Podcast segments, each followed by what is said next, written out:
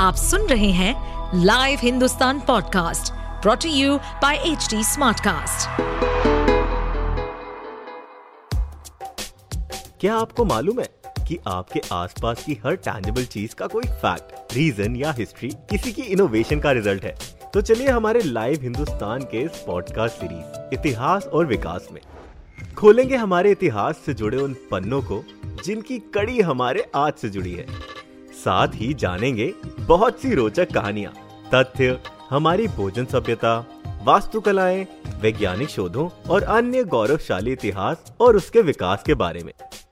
महँगाई के इस दौर में जिस चीज़ की कीमत सबसे ज़्यादा आसमान छू रही है, वो है पेट्रोल और डीजल। इंडिया में पेट्रोल का दाम लगभग सौ रूपए प्रति लीटर है, लेकिन बावजूद इसके, इसे खरीदने के लिए इंसान मजबूर है। क्योंकि पेट्रोल और डीजल आज के समय में एक अहम ज़रूरत बन चुका है। जिस पेट्रोल और डीजल के दाम में हर रोज बदलाव होते हैं, क्या आपको मालूम है वो हम तक पहुँचता कैसे है?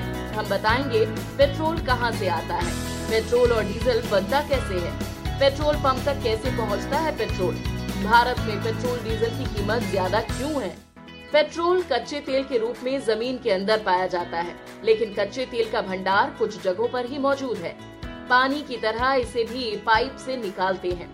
जिस देश की ज़मीन पर कच्चा तेल मौजूद होता है, वहाँ इसकी कीमत पानी से भी कम होती है, क्योंकि सरकार को कच्चा तेल खरीदने पर खर्च नहीं करना पड़ता।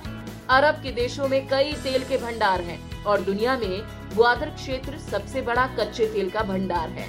समुद्री तट के किनारे मौजूद इस भंडार पर सऊदी अरब का कब्जा है। 1948 में इस क्षेत्र की खोज हुई और उत्पादन की शुरुआत उन्नीस से हुई थी। यहाँ करीब 104 अरब बैरल तेल का भंडार है। इसके अलावा कुवैत, ईरान और वेनेजुएला में भी कच्चे तेल का बहुत बड़ा भंडार है। ज़मीन के अलावा कच्चा तेल समुद्र में भी पाया जाता है, जिसे निकालने के लिए फ्लोटिंग रिफाइनरी बनाई जाती है। फ्लोटिंग इसलिए ताकि एक जगह से तेल निकालने के बाद दूसरी जगह ये मशीन ले जाया जा सके।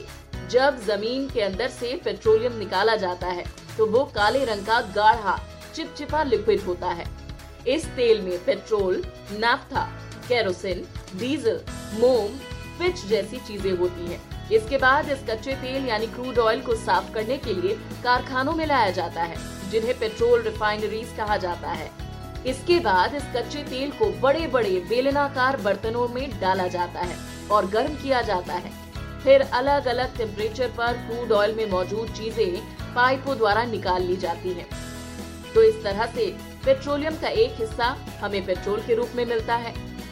207 डिग्री सेल्सियस पर उबालने पर डीजल मिलता है। 180 डिग्री सेल्सियस पर केरोसिन यानी कि मिट्टी का तेल मिलता है। और 110 डिग्री सेल्सियस पर पेट्रोल मिलता है। विदेशों से आने वाला कच्चा तेल रिफाइनरी में जाता है, जहाँ से पेट्रोल डीजल और दूसरे पेट्रोलियम प्रोडक्ट निकाले जाते हैं। इसके बाद तेल को विशाल टैंकर में भरकर तेल कंपनियों के पास पहुँचाए जाते हैं। भारत अपनी ज़रूरत का लगभग 80 प्रतिशत पेट्रोलियम उत्पाद विदेशों से आयात करता है, लेकिन भारत में भी इसका उत्पादन होता है। हमारे कुल पेट्रोलियम उत्पादन का पैंसठ प्रतिशत सिर्फ़ बॉम्बे हाई से आता है। इसके बाद गुजरात 18 प्रतिशत और असम 14 प्रतिशत उत्पादन करते हैं। 1901 में शुरू हुई डिगबोई असम की रिफाइनरी। लगभग 50 सालों तक देश की इकलौती रिफाइनरी थी। इसके बाद उन्नीस सौ चौवन में तारापुर की रिफाइनरी के साथ देश में अब तक 19 रिफाइनरी काम कर रही है।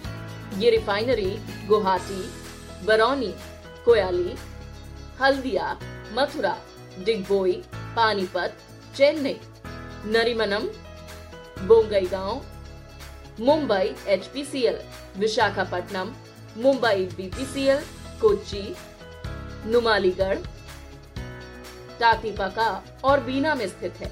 पिछले कुछ सालों में देश में पेट्रोलियम का उत्पादन घटा है और दुनिया के बाज़ार में तेल की कीमतों में उछाल से देश में महँगाई का दौर शुरू हो गया है। लेकिन इसके जल्द काबू में आने की उम्मीद भी है। साथ ही सरकार इलेक्ट्रिक वाहनों को भी प्रोत्साहित कर रही है, जो पर्यावरण के लिए भी अच्छे हैं। ऐसे और interesting facts, stories food cultural movements and technological advancement सुनने के लिए और अपना फीडबैक शेयर करने के लिए आप हमें फॉलो कर सकते हैं Twitter Facebook Instagram YouTube and link पर। साथ ही ऐसे और पॉडकास्ट सुनने के लिए आप लॉग इन करें www.htsmartcast.com इस पॉडकास्ट पर अपडेटेड रहने के लिए हमें फॉलो करें एट एच डी हम सारे मेजर सोशल मीडिया प्लेटफॉर्म्स पर मौजूद हैं। और और ऐसे पॉडकास्ट सुनने के लिए log on to W W W dot H D smart cast dot com